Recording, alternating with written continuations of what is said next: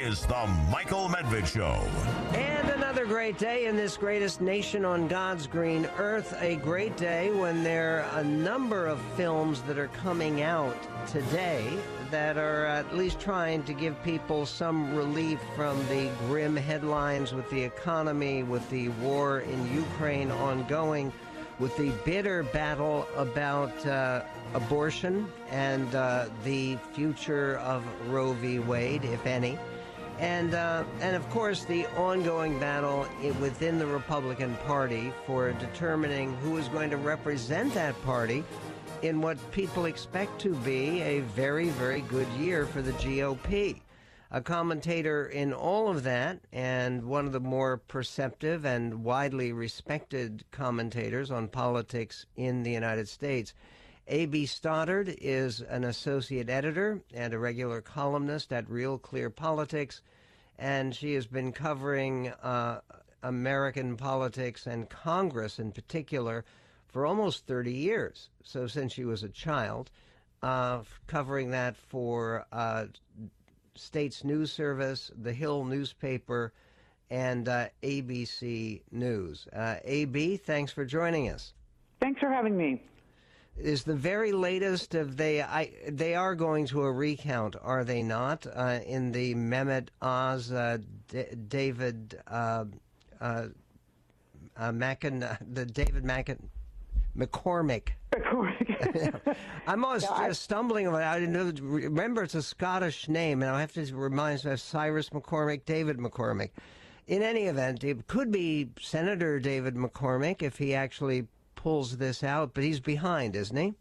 Yes, but getting closer, and I don't have the very latest, but I know that it was um, all you know, all observers and experts and and in sources to the campaign and everyone was saying it was going to there was a 100% chance of a recount. It was just going to get that close. It was getting closer and closer with Oz ahead but um, within shouting distance from McCormick. So that is we're going I guess we're going to learn um, in the coming days how long they expect that to take uh, and um, it's it's it's an, just an amazing it's an amazing race uh, the number 3 contender, Kathy Barnette, who had a late surge the week before, just, you know, truly in the end, um, I believe was a spoiler for McCormick because she took away other sort of Trump votes that maybe Oz would have gotten in a two man race. So it's fascinating. Uh, well, not everyone is happy with the way the election was conducted. Uh, no one can guess who had this to say. Here we go again. In Pennsylvania, they are unable to count the mail in ballots. It is a big mess. Then uh, going on to say uh, uh, on Thursday, this is yesterday, President Trump, of course, added, Stop finding votes in Pennsylvania rigged. Um, is uh, he's called on uh, Dr. Oz to declare victory, uh, whether or not the recount goes forward or not. Uh, good advice, you think? No, I think we could all have assumed that um, Trump was going to talk this way. Oz is not taking his advice. Um, he's playing it by the book. Uh, these are. He has not said that mail balloting is fraudulent the way that the former president um, likes to render sort of every vote by mail, which he himself has um, used, you know, many times, is uh, counted later or counted the night of is always too late for him, and it's always, you know, crooked. Uh, I, I don't think other people are buying it. I think it's, you know, shrewd for Oz to, um, you know, lay low and, and try to see how this proceeds. Um, the, the the the party who hoped that if McCormick pulled it out, that President Trump would come around um, and endorse him, obviously, um, is just girding itself, you know, for, for what's to come. Um, and of course, the entire down ballot in Pennsylvania is affected by the top of the ballot because Doug, Doug Mastriano, who won the gubernatorial uh, nomination in the Republican Party, is seen as an extreme candidate who could end up helping Democrats, and he, of course, got uh, Trump's nod uh, in the final days uh, of his campaign. So it's a, it's a mess all around. Trump makes it worse, um, as he always does, and I think Oz is smart to keep his powder dry. Okay, uh, one of the things that you raise in your column, and your most recent column is called Trump, Maker of Clusters, Not Kings. In other words, questioning his very mixed record in this campaign. You you actually go to ask a question I've been wondering about. What is the deal with all of the ethically challenged candidates with charges against them, usually involving um, basically hashtag material.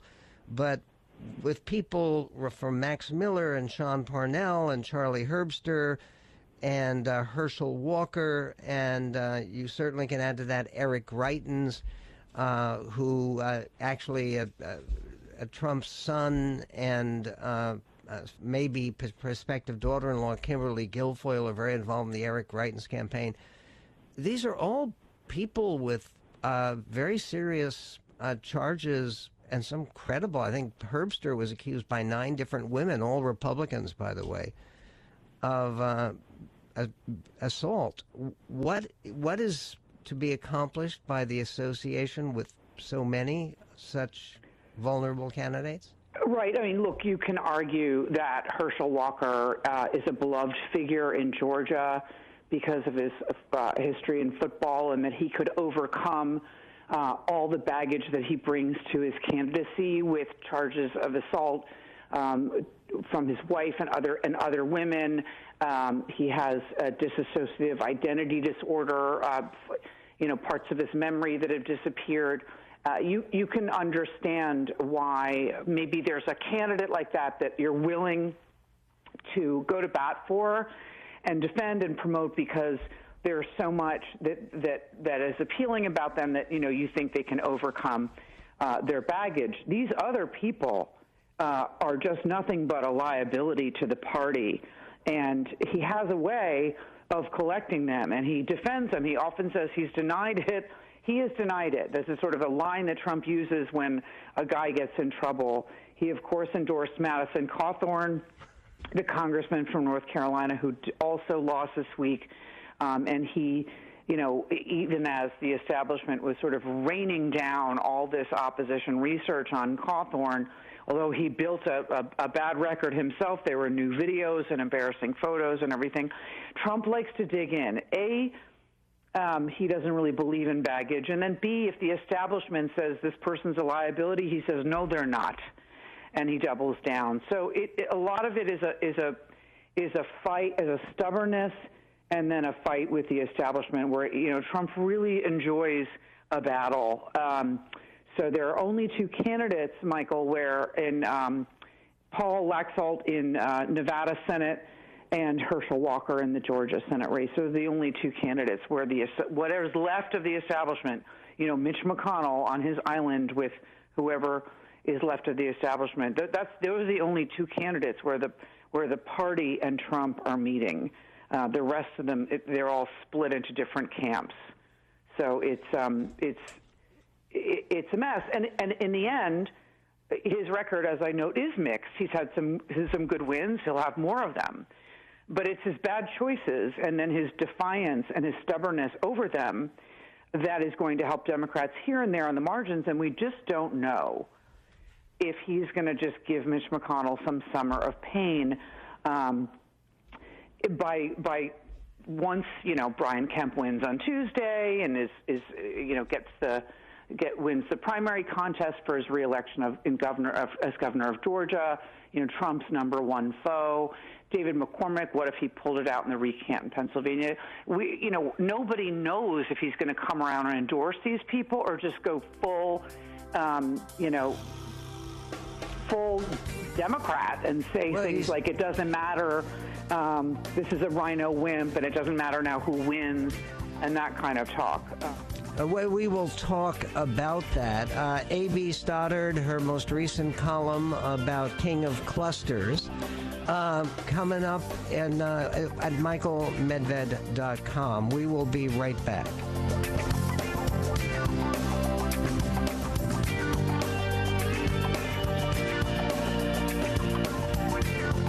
Now's the time to join the millions of Americans who have changed the quality of their sleep with my pillow. My pillow is now offering a BOGO extravaganza on multiple My Pillow products. Right now, get buy one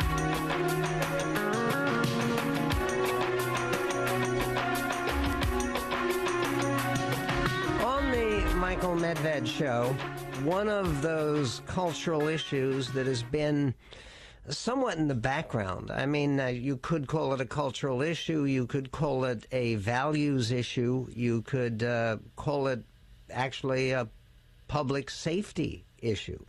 In fact, both sides do regularly.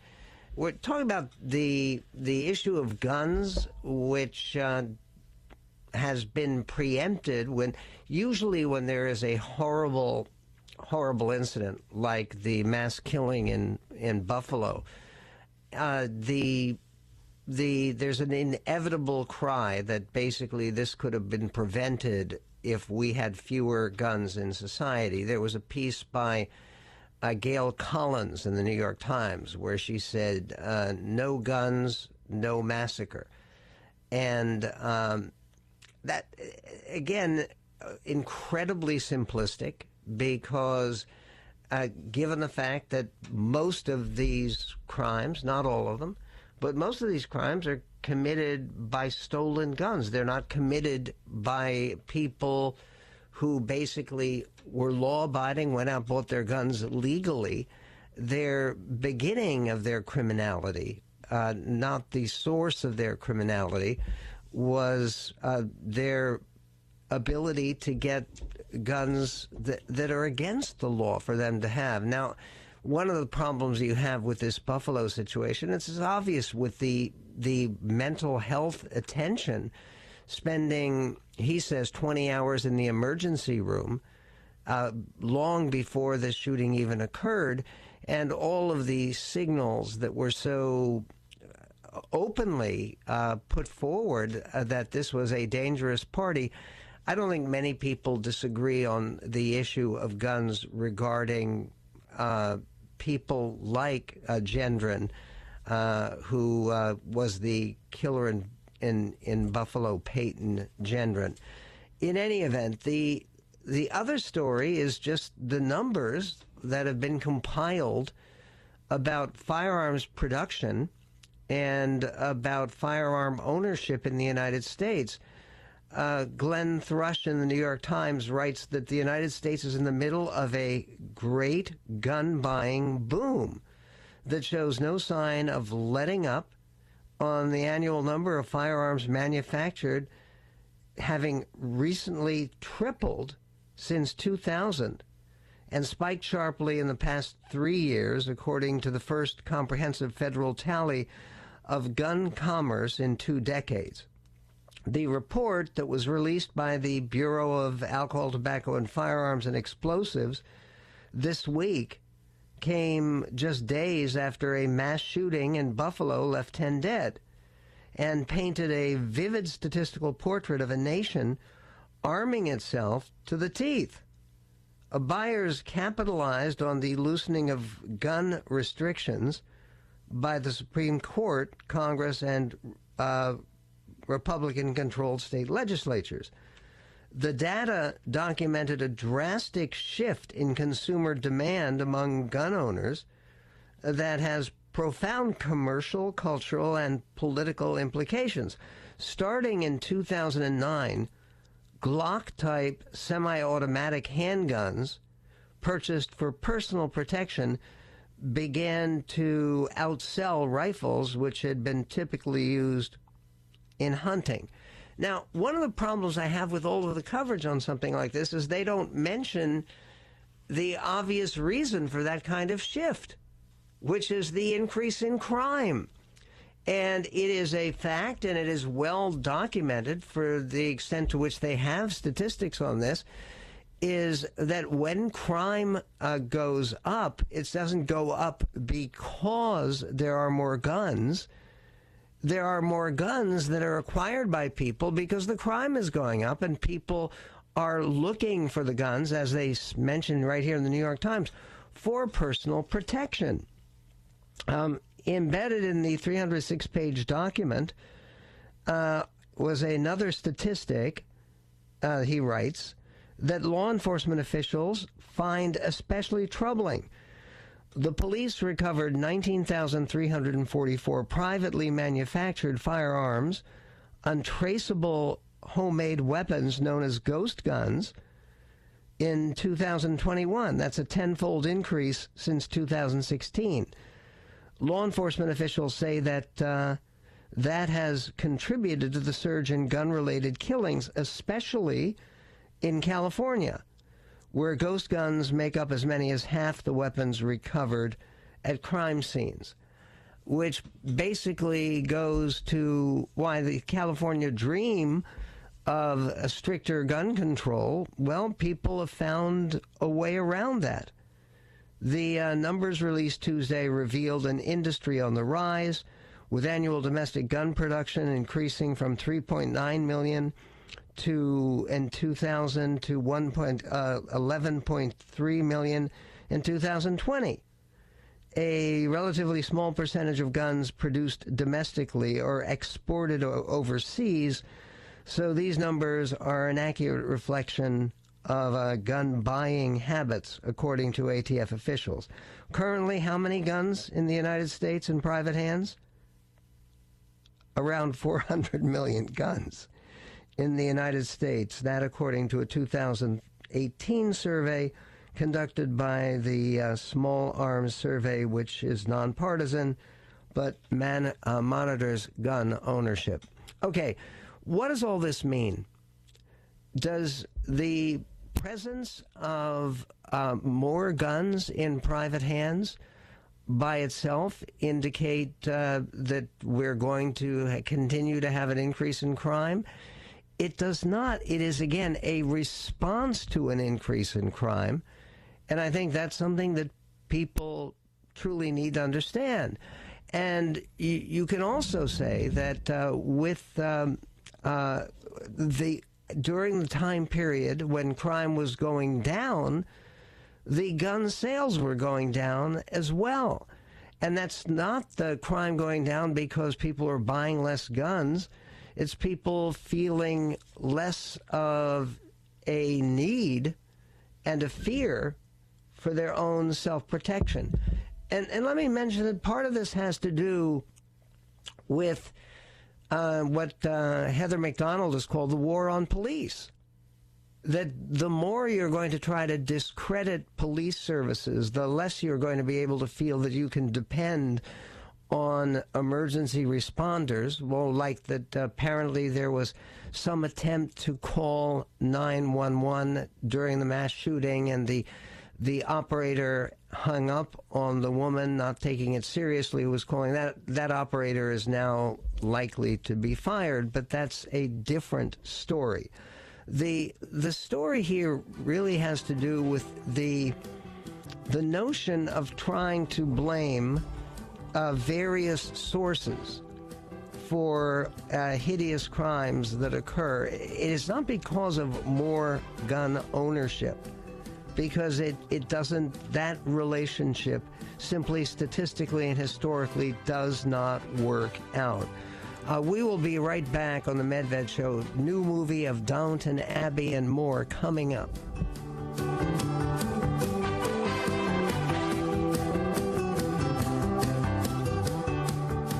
Here's a question for you. And on the Michael Medved show, if you uh, take a look at the current situation politically, it maybe isn't a shock, uh, as we were talking earlier today about this uh, new poll, which is fascinating. And it's a poll from uh, Harvard University, and uh, it's called the CAPS Harvard Harris poll and all reputable pollsters where they asked people uh, if um, President Trump and uh, President Biden are both on the ballot again next time, would you consider voting for a third party candidate? Uh, by the way, would you? And which third party candidate would you like to see run? That comes at the same time that there's a piece in The Guardian, left wing newspaper, uh, based in Britain, as a matter of fact, but they have a piece claiming that there are rumors, there are indications, there are hints that Jeff Bezos, the uh, founder of Amazon and well known for his space explorations and his ownership of the Washington Post, that he might use some of his uh, more than $100 billion in assets to run for president. And they're basing this upon not anything that he has said, but an increasing willingness uh, to communicate with uh, the public on political issues through Twitter and elsewhere. And basically, what's fascinating about this is Bezos is mostly sounding fairly conservative. He uh, says, for instance, um, raising corporate taxes is fine to discuss. Taming inflation is critical to discuss. Mushing them together is just misdirection. And uh, and by the way, when it comes to high corporate taxes, uh, one of the things that would be very controversial if Jeff Bezos goes ahead with any kind of political ambitions is that he has um, paid remarkably little in taxes from Amazon concerning how much his uh, personal wealth has grown and increased over the years. And that's partially because we don't tax wealth. And so that could get him in the direction, who knows, of a uh, Elizabeth Warren, who wants a wealth tax, not just an income tax. And um, he's been very critical of the Biden administration, apparently, particularly recently. He said the administration tried hard to inject even more stimulus into an already overheated inflationary economy, and only Manchin's saved them from themselves. Inflation is a regressive tax that most hurts the least affluent and uh, he also has railed against some of the failed stimulus bills. Now, Jeff Bezos for president, really? Uh, yes, there's the uh, the idea of a somewhat messy divorce, embarrassing divorce, but obviously, right now, that is no longer the the kind of um, burden on a candidate that it once was. Back in 1964 and yeah, it's a, long time ago when the governor of New York, and he, he was elected four times as governor of New York, and he's also one of America's most wealthy individuals. His name was Rockefeller, Nelson Rockefeller. And political historians look at his uh, candidacy for president. He ran in 1964. He ran again in 1968. And counting against him was the fact that uh, he had gone through a messy divorce and uh, married Happy Rockefeller. You may remember his his wife was. Th- this doesn't matter anymore, so that would not rule Jeff Bezos out. Um, what would, uh, given how much uh, people uh, seem to enjoy using his company and find it a great gift of efficiency? And why not, if you're talking about celebrities running for president and making a difference, why not people, even with no political experience, who have actually had the experience of building a company? Uh, Jeff Bezos for president, I, it, it, might resemble more uh, people like Ross Perot. You remember, he's actually the last third party candidate to win electoral votes. Now, that was just sad. Actually, he didn't. I was just realizing he came close. He came close in Maine and in Utah. Those were the two states where he finished second. And uh, what he did get is 19% of the vote. And uh, it, it, look, uh, yes, and helped to uh, mean that instead of a uh, a near great president, I believe George Herbert Walker Bush, uh, we got Bill Clinton. I plead guilty but to that. The uh, the notion that uh, 2024 could be an opportunity for a some celebrity candidate to try to offer a middle way between two parties that are becoming increasingly uh, strident and and extreme, uh, or are they? let us go to Jim in Atlanta. Jim, you're on the Michael Medved show. Well, you're hitting it right on the nose for me, Michael. Uh, my girlfriend and I are conservative, but she's always been gun shy. But she heard defund the police, and she saw what was happening to crime, and she came to me and said, "Teach me to shoot." Just right to my face, and I said, "Really? Okay." Uh, and she's, I don't think she still really likes guns, but she knows uh, that you have to protect yourself. And I'm, we're just dating, and so I can't be there. In fact, we lived at a bit of distance from each other, so she needs to protect herself. So we're doing that, and it's real simple. You know, people are scared. They, oh, they I just remembered they announced, I think it was this week on the radio that Atlanta Police Department is supposed to have 2,000 police on staff. They have 1,500 why do you think we're going buying guns and learning how to use them? Boy, is that a that that that statistic? If you're missing uh, uh, a, a 500 policemen out of a, a 2,000 person officer uh, department, it's a very serious matter. Uh, Atlanta has been recently setting records, has it not, for uh, homicides, for for killings? That's a good question. Uh, I've probably heard it on the radio and just sort of, uh, yeah, it's more the crime. Uh, our previous mayor went kind of woke on us and on the police, and she didn't even run for reelection. Our new one is supposed to be doing something about that. God bless him if he can. I don't know. But, you know, I'm just sort of, I'm keeping my, I'm trusting God, but I am keeping my powder dry and going to the range every week and well, occasionally taking my sweetheart.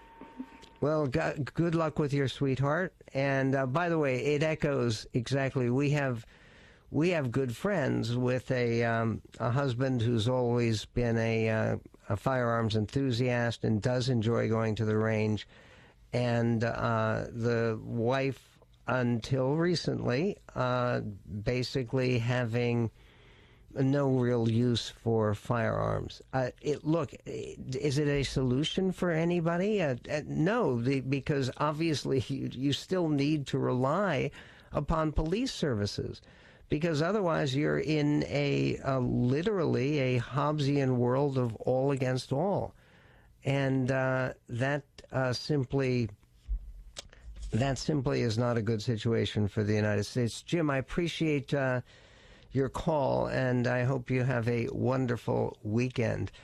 Uh, they uh, Jeremy just put a, um, a, a, a clip on the uh, on on the screen, which shows the homicide victims per 100,000 people, and wow, it's it's up to a shocking extent. Uh, we will be uh, right back on the Medved Show, uh, reviewing Downton Abbey and more.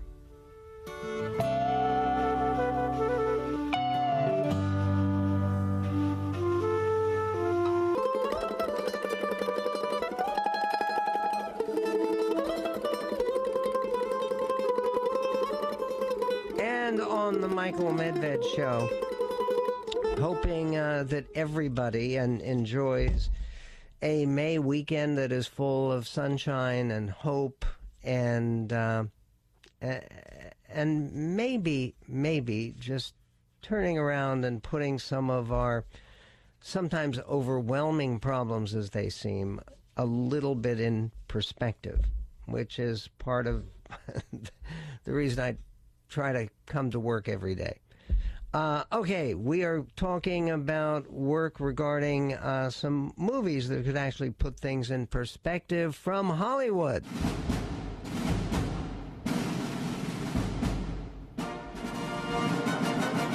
And uh, one of the uh, biggest movies, in fact, the biggest movie that's coming out today, is the second film based on that very popular and long running uh, television series, all created, written, and directed by Julian Fellowes.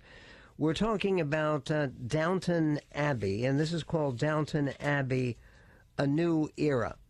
And what's new about it? Well, there are two new developments that uh, basically uh, present themselves and present all kinds of challenges to the aristocratic uh, British family at the center of the action, brought back with the same familiar cast that people know from the TV show and from the previous Downton Abbey film in 2019.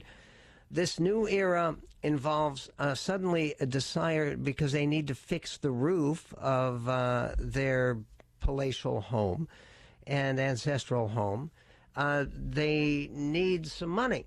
And they're going to get that money from renting uh, the premises to a Hollywood production company with that film company coming to town to uh, produce a film. And then there's another surprise that also animates the plot a surprise where the Maggie Smith character, uh, Violet, the older dowager of uh, the Crawley family, she um, actually uh, gets an inheritance that she wasn't expecting an inheritance of a French villa all part of Downton Abbey, uh, a new era.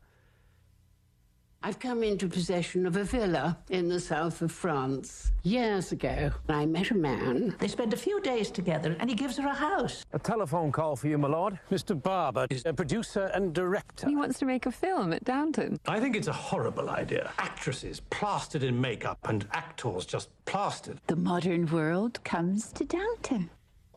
Well, this is the modern world uh, which is taking place. It's unfolding in 1928. And uh, part of that film company is a silent era star who's very beautiful, uh, but very impossible and obnoxious. Very well played by an actress named Laura Haddock, who uh, deserves a lot of credit for the success of this film. And it is successful. It's highly watchable. Some of it plays out like soap opera. A plot about the silent filmmakers who are trying to make a film but have to adjust to the talkie era seems to be borrowed a little bit from one of the great movies of all time, Singing in the Rain. Uh, there's nothing tremendously revelatory about any of the characters but they feel like they're people you've come to know, almost like members of your own family.